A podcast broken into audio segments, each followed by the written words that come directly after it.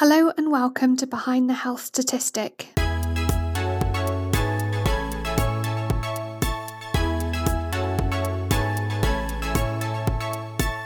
My name is Lara Cout and I'm a lecturer at Cardiff University School of Healthcare Sciences. In this episode of the Women's Health series, we'll be speaking to Bron. Bron is an artist, runner, an aunt, a chocoholic, and has been living with a diagnosis of bipolar disorder for seven years. Bipolar disorder is a mental health condition which can affect a person's mood. People with bipolar have episodes of mania and depression, and these episodes can last for several weeks. According to the Bipolar UK website, 1.3 million people in the UK have bipolar. That is 1 in 50 people. Bipolar is one of the UK's commonest long term conditions, with almost as many people living with bipolar as cancer. Bipolar disorder affects men and women in roughly equal numbers, but there are gender differences in the ways that the illness manifests itself. So let's go over to the conversation with Bron. Hi, Bron. Thanks so much for joining me today.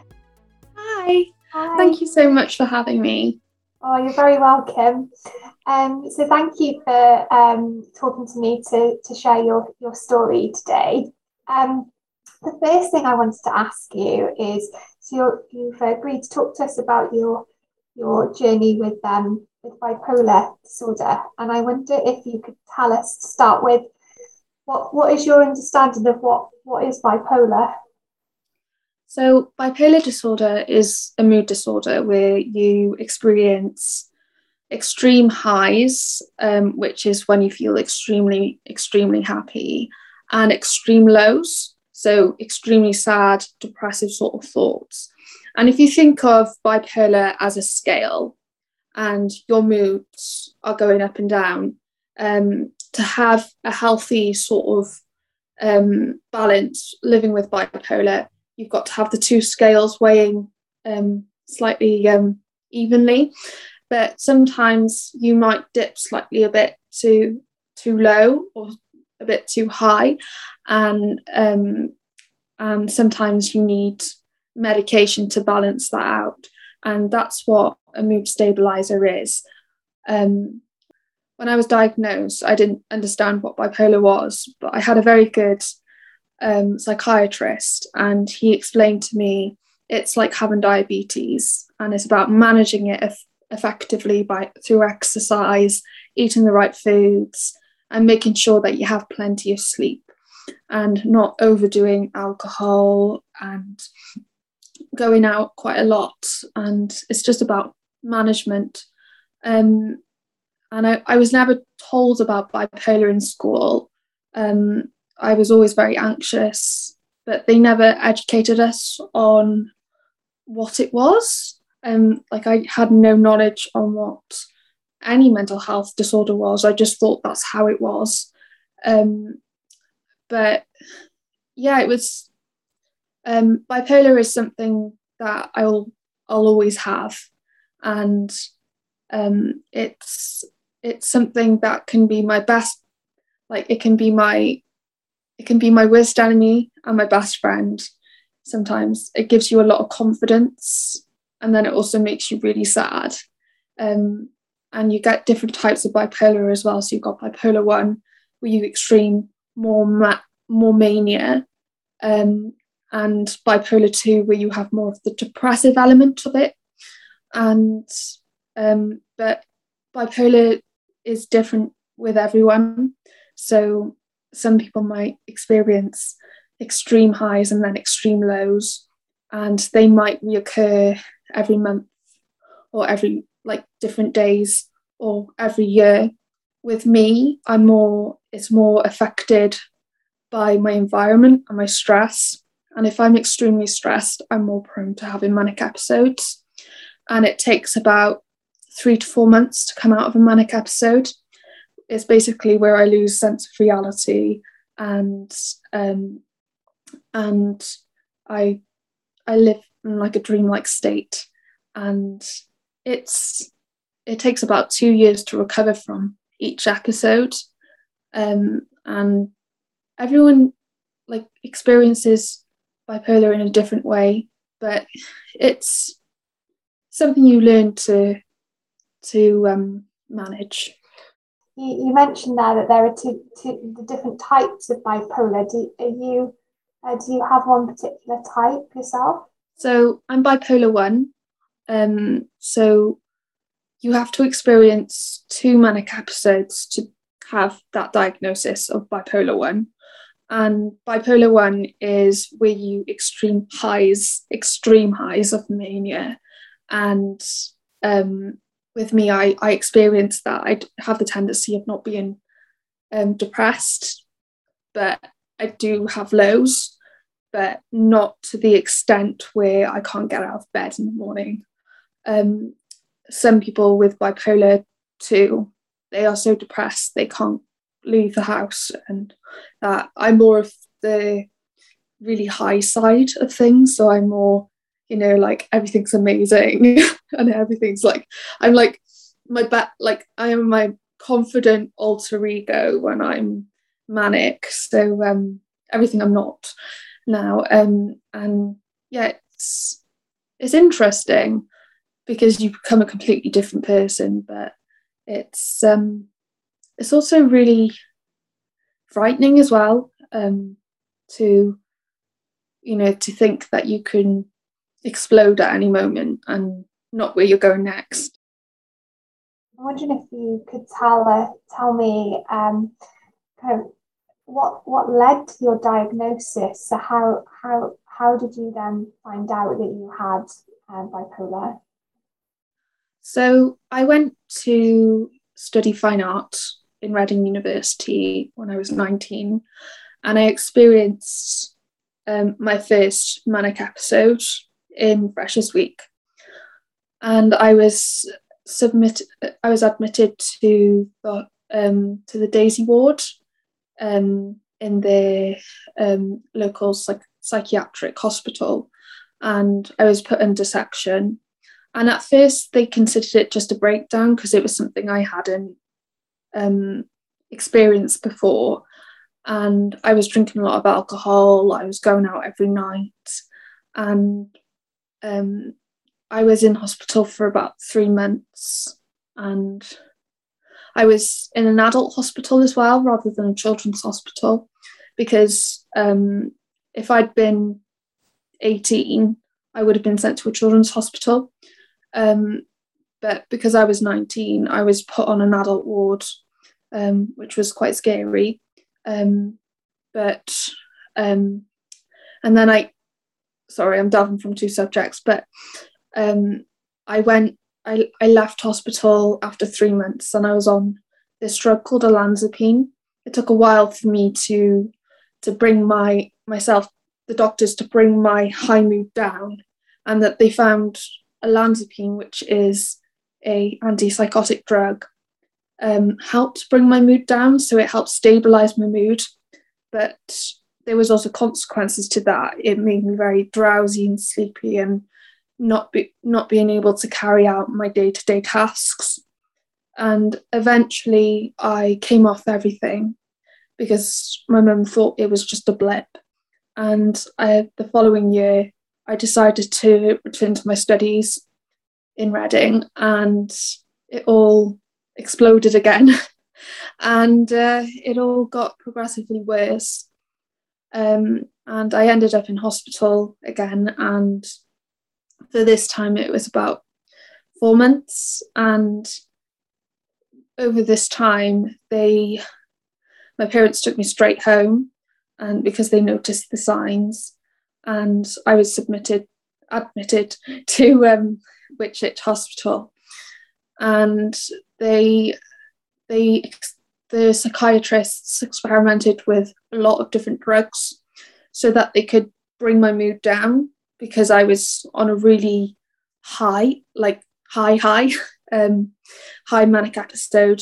So I lost sense of reality. I was walking around with no shoes on my feet, thinking that I was, um, I, um, I had, what's it called?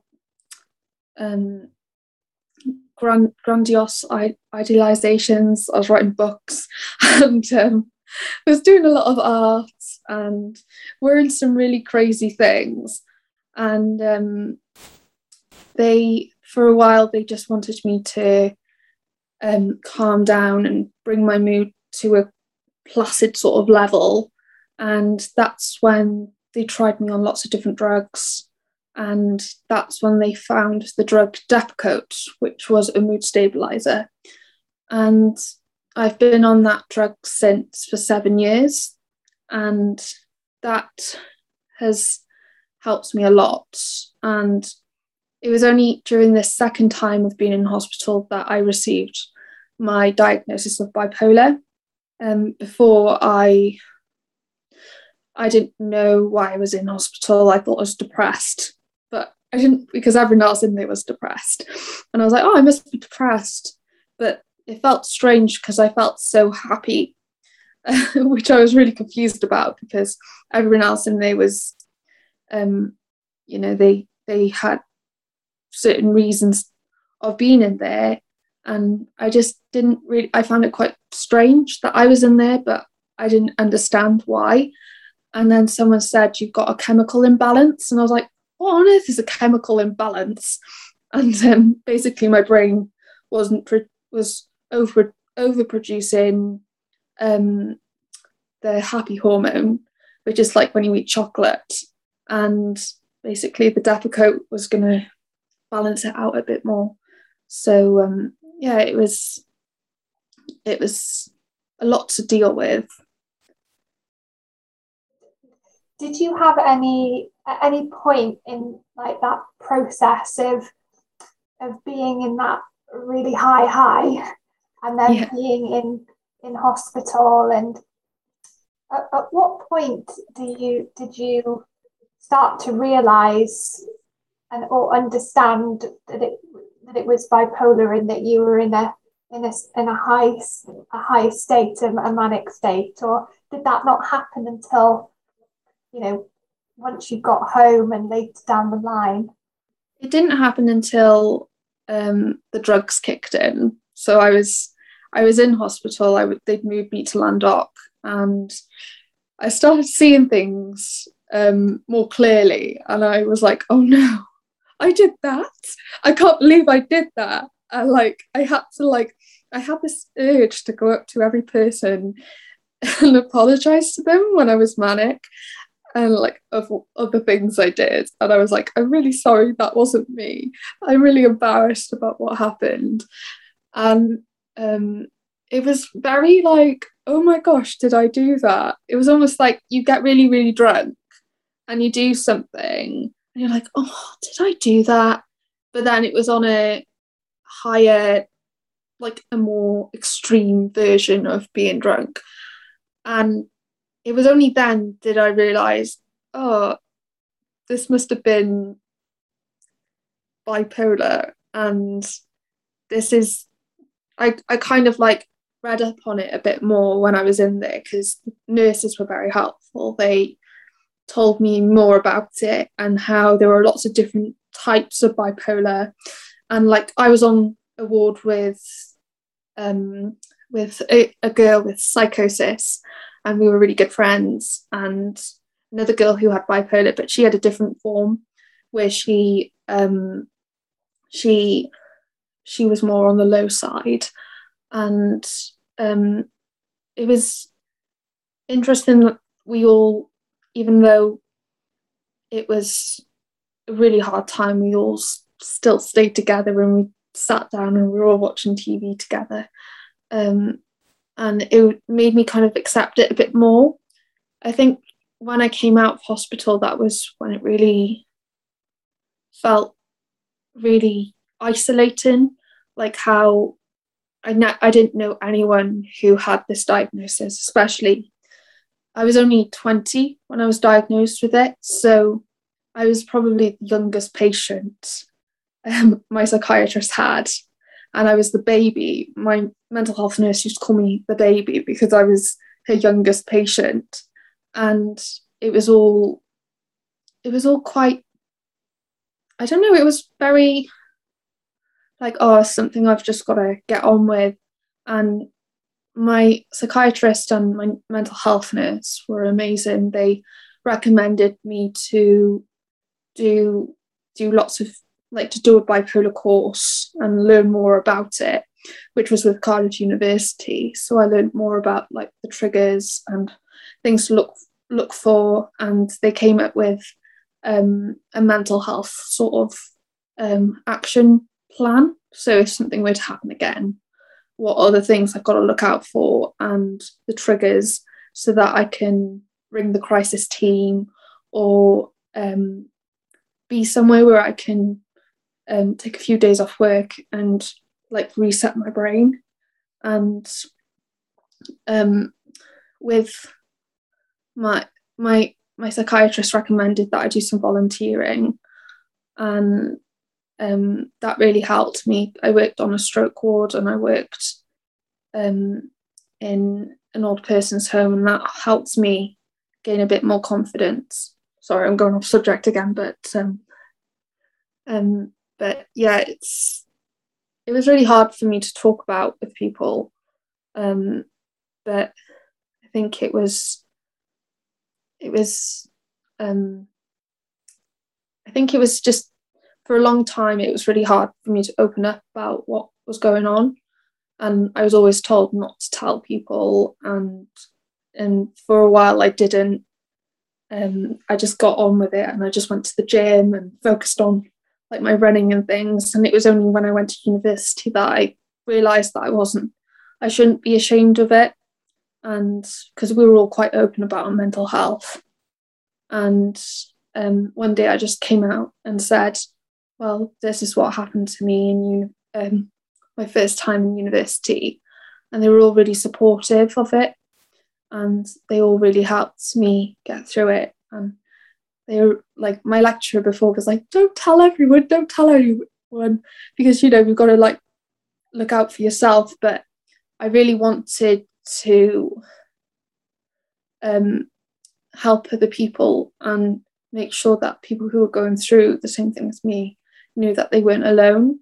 And after I told everyone on my course about it, um, in the ways that I like found it really hard to talk about, um, they all opened up about their own mental health and the struggles that they were on, and, it made me accept it a bit more and realize that it's okay um, to to be the way I am. It's just a colourful extension of my personality. a lot of the time. But I, I, I like, I like that description. yeah. Yeah. I think I think it's always um, for a long time when I was a teenager, I never really understood why I was dying, why I like at night I'd go to sleep and my brain would be racing with thoughts non-stop. There would be a continuous song in my head going round and round and round. And I used to overanalyze every minute detail of something. And I thought that was just me being reflective. But then I realized that putting the pieces together, that this was actually my illness that was doing this to me. And it like ex- explained a lot of how when I was 14 of what I went through um, for two years, I didn't smile, I didn't talk to anyone. And um, it made me realize that I was I had um, like depression um, so like depression where you um, function day to day but you're not really um, you're not really focused on anything else. I just wanted to read as many books as I could and not socialize with anyone. And I found that it made more sense to me now that I had this diagnosis and why I why I went like why I shut people off and didn't talk to them for a certain time. And why I why I react in that way um it kind of explained a lot about it thanks for sharing all of that around your around what you know what led to your to your diagnosis and everything and are you are you still on medications now? Well, at the moment, I'm transitioning between Depakote, which is also called sodium valproate, to um, aripiprazole. So Depakote is a mood stabilizer drug, and I've been on that for seven years. But recently, I've been told that I, because it's harmful to my reproductive health, that I have to change. So I'm in the process at the moment of changing my drugs, and um, the process at the moment has been quite difficult to get my hand head around. Like it's made my motor skills um like sometimes I don't have control over my hands trying like because I'm a waitress I try and carry something and then one day I just like drop a load of glasses on the floor and I'm just like why did I do that? Why did I do that? I'm usually quite confident carrying things. And then it just, everything just dropped to the floor and it's frustrating because you want to have like control of certain parts of your body and then all of a sudden they stop working. And um, that's quite frustrating. And the shakiness as well. Like I'm an artist and um, trying to do like, you know, like really important details um, is impossible at the moment because my hands are so shaky and the transition of drugs they just they make you dizzy and makes you experience moods you haven't experienced in a while it's like waking up um but yeah it's interesting um and i'm just preparing now to um go on this new drug aripiprazole um because it's going to make me sleepy for a while which uh, is going to a lot of like got to plan ahead and make sure that everything's going to be okay. But uh, how how is how is this um this your experience and and your diagnosis? How what's the impact been on you? Um, as an individual, but also as, as a young woman as well, because as you said, you were quite young when you were diagnosed and and everything. I think most of my 20s, um, well, this all my 20s have been shaped around my diagnosis of bipolar and living with it. And at times it was really hard not to go out and drink and go on all these amazing holidays that my friends went on. And, you know, um, a lot of people I know were like, oh, yeah, do you remember that time we took this and that? And I was just like, I never got to experience any of that. And um, because I was always focused on keeping myself healthy and making sure that I never dip too far or you know it's always making sure that you're always going to be okay and I was always after my diagnosis I was even too scared to drink alcohol um like when I was um when I was 21 I, I remember I went out for my birthday and it was just like, I'm too scared to drink. I'm too scared. And then I like kept going home early because I was just terrified that something was going to happen. And it just made me, for a long time, it made me realize that I was too scared to let go. Um, but then when I um, went to university, I realized that it's okay. You can drink a little bit but as long as you manage yourself and make sure that you can enjoy going out without having alcohol as well and you know that you know there's always this thing that people have to go out and get drunk and not remember the night whereas I could go out, have one drink, and remember the whole night. And like I'd be the one that would be able to remember everything. So it was always um it was always like really funny how people were like, I can't remember that. And I think I think that's nice in a way because you wake up and then you don't feel worse. And I think that's a positive. And I think um, I think most of my 20s have been about making sure that I've been all right and nothing's going to happen again. And I think there's that always that little voice inside my head like, don't get too anxious, don't get too anxious because you know where that's going to lead. And um, so I'm always worried about the triggers and always making sure that I've got like extra support around me if things get too bad. Like I like my mental health nurse is amazing. She will always ring me up if there's something wrong. Like I'll bring her up and she'll always talk through like strategies with me and like mindfulness. And I'm also part of a running group and they always help as well. Like they've become really good friends of mine. And whenever I'm going through something difficult, we all just go for a run and we all just talk through um, things that we go through and just random stuff as well, which is really nice. And it gives me set focus and direction of where I'm going. It keeps me um, focused on what what I'm going to do next. So it it does really help, and they give you friendship as well, which is lovely.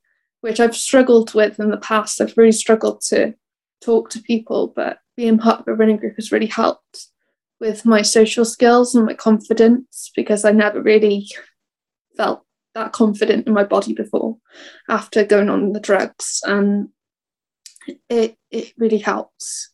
Like they're such an amazing group of people who have all got individual um, stories and ideas and are professionals in different all walks of life and um, they all come with their own experience and we all talk about it and um, we all share our funny, quirky stories, things. So that's always nice. Um, and um, recently I completed the London Marathon, which I never thought I would be able to do. Like I thought I wouldn't be able to actually get there, but I did, especially in COVID. So that was an amazing thing that an amazing achievement that you look back and think, wow, that's how far I've come. And it may not seem much to some people, but I think when you're at mile 20 and you're like, oh my gosh, oh my gosh, this is how far I've come. Um, it makes you realize that you can do anything. Even if you do have a mental illness, there is a light at the end of the tunnel. And I wish I could go back and tell that 21 year old girl who had, or 19 year old girl who'd got come out of hospital that there is hope and that, you know, don't give up. Just keep listening to your doctors, your family, your friends, because they will support you and they will like help you get better. It's just being patient and making sure that you stay well. And you know, your body's a temple at the end of the day. And if you do something wrong, it's going to respond in a certain way. And that's how my body responded to stress. It was a stress reaction. And I think you've just got to look after yourself when you're going through something traumatic like that. And I guess that's what my bipolar has taught me is to look after myself in situations a bit more and make sure that I'm aware of what's going on. Um, I know that was another um, digression, but uh, um, it's it it does it's a real journey. I was going to ask you, um, uh, like where where you're at now, and it, it sounds like you're in a a, re- a really good place now, and you've you've achieved things that you didn't think you would be capable of. Yeah, definitely. I feel like um, I think you know, every day with bipolar is like a new sort of chapter. You don't know what to expect. And like, you know, tomorrow I could, you know, coming off my medication, like I don't know what what to expect, but I think you've got to take every day with a pinch of salt and make sure that, you know, I've got reason to go out of the house and I've got my dog. So I've got my lovely Betsy and she she makes sure that I get get out at half seven to take it to toilet and make sure that you know I do sit in things. And you know like even when I don't feel like going outside and it's pouring down with rain she's like ruff, ruff, ruff, and she she makes me go outside. And I um I'm also a running leader which um also helps me keep focused on times and make sure I'm there on time to like help other people who are going through um who are learning how to run and um, which I which I undertook a course in over lockdown, and I just like keeping keeping myself focused and learning new things, and that's a lot of what um, my di- diagnosis taught me is that I'm always willing to learn something new, and like I, I was learning sign language as well, which was really nice, and I got to meet some lovely people, which was really nice. And we all were all quirky we all had our own um, mental health problems but we all you know we were all like quite funny about it. We were all like comparing. Um, but yeah it's nice the more open you are about it the more other people are willing to share their own stories and even just talking about it in the workplace like mental health in the workplace. Um, like i used to work in cardiff city and one of the people who work there was an amazing ambassador for mental health. Like she set up a room, um, she worked closely with Mind, and she set up a room for, for workers to go into if they were feeling stressed and they could sit there for five minutes and just regain, you know, that sort of calmness and then go back to work. And I think that's really important in workplaces, like prioritizing areas for people to go and sit and have time to recuperate if they're feeling stressed. And I think that's important too, like for people who are going through certain things and giving them a chance to have that sort of um, area to um, sort of regain sort of a sense of reality. It's, it's just so wonderful to hear your story and to hear where, where you're at now and all the things that you've that you've been doing. And I just wonder, you know, if there is anyone listening to this, um, listening to your experience who is um, you know, it has has experience of bipolar or knows someone who does or or even is experiencing any kind of mental health um, difficulties, what, what would be your advice to them?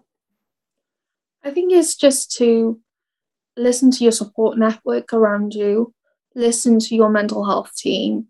They have your best interests at heart.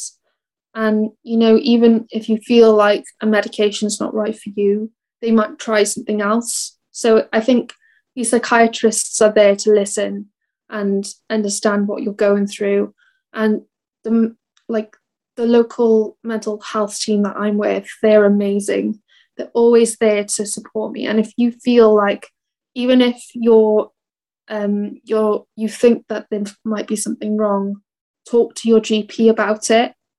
And mind are really, really good as well. If you are struggling or if you're having a panic attack, just ring them up and they they've got someone who's trained and they will talk to you about mindfulness techniques, which is really lovely because um, that's why it's so important to raise money for people um, from mind for mind because these volunteers are trained up and the money goes towards that. And um, these people help people who are um, who might commit suicide who are on the verge of committing suicide or doing certain things and they talk them out of these situations. And I think that having those resources in place is extremely important. And there's a lovely chat for people who have bipolar. It's called Bipolar UK, and they've got um, Bipolar UK ambassadors, April Kelly, um, who talk about their experiences by bipolar. And every Friday they have like a news, they have a feed and they have a live video and people can interact on there. And they've got a live forum as well for people. Um, there are also some bipolar groups around. So if people want to go to the cinema and want to network and things there's nice little groups to do there. And um, i think it's just like having those resources in place for those young people who are going through um, their diagnosis now. Um, october is the most is probably the highest time for um, hospital admissions for mental health. Um, the amount of young people who go to Freshers Week and end up being admitted to a mental health ward is really high. so I'm not the only one who's been in this situation. And with the effects of COVID as well, there's probably going to be mental health like on the rise. So I think um, I think our government needs to have more in place with that, and they need to provide these young people with more of like a handbook on what we can do to help these people in these situations and making sure that there are resources that they can use as well so that they have access to volunteering and um, you know art workshops. And like I had to seek all this out for myself during my recovery um, and like even social groups even local running groups it would be amazing to have that um, you know if you're going through recovery and you're on lots of medication that makes you that causes weight gain a lot of people might want the confidence to go out and better yet with someone. So i think it would be really really amazing if we could have something in place to help people who are going through that and having someone to talk to. Um, but yeah i i think i could talk about mental health all day i'm very passionate about it and um, about like all these resources that we need. Um, fantastic messages there, and um, I was I was going to ask you as well if there were any healthcare professionals listening to this or anyone listening to this who's working with people um, with with with bipolar. Um, you know, what what would be your take home message to them? I think um, for people who are experiencing, like even students, for example, who are working on a mental health ward, there was this occupational therapy student that helped me. Um, just being kind and being empathetic for what that person is going through. We may not like, for me, like, I just wanted to be treated like a like a person when I was in there, and the mental health team were amazing. Like they just made me like they they were like my friends and the, they we all used to sit on the sofa and they used to talk to me. And like when you're going through something really hard and you're away from your family and you know a 19 year old girl away from her family for three months in this place that you in an unfamiliar place with people who might do something when they're out of character um, it's very scary and the staff are amazing and i think it's just to have a a person-centered sort of approach treating people as you would like to be treated yourself and you know giving people that sort of sort of empathy and making sure that you know like even if you just want to um you know this ot student just sat down and played games with me and took me out shopping and gave me a coffee. And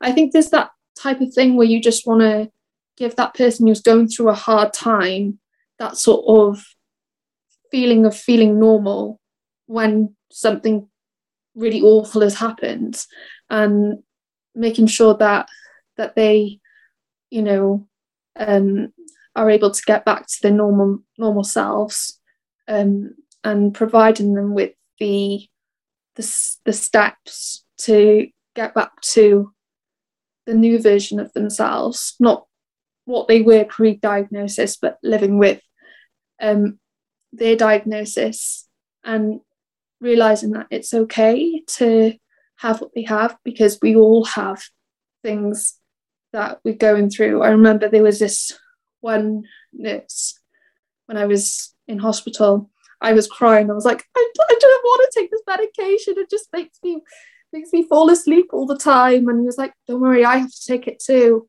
And like it's just that like openness and thinking, oh, that person as well is going through that is really um, reassuring because it makes you realize that everyone has their own battles and just having that understanding really that we all have to go through something um, but making sure that they have the education and understanding of what is going on with that person um, which i try and apply to when i'm working with children in schools and you know, understanding what they're going through. Like if a child is acting a certain way, then making sure, like, understanding why they're acting in that way and try and approach them in a kind and ways to help them in that way.